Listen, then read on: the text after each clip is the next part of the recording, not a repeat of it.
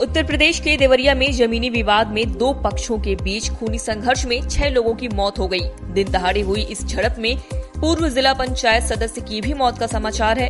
वहीं इस खूनी संघर्ष में करीब छह अन्य लोग घायल भी बताए जा रहे हैं। ये घटना देवरिया की रुद्रपुर थाना क्षेत्र के फतेहपुर गाँव में हुई, जहाँ इस वक्त भारी संख्या में पुलिस बल तैनात है।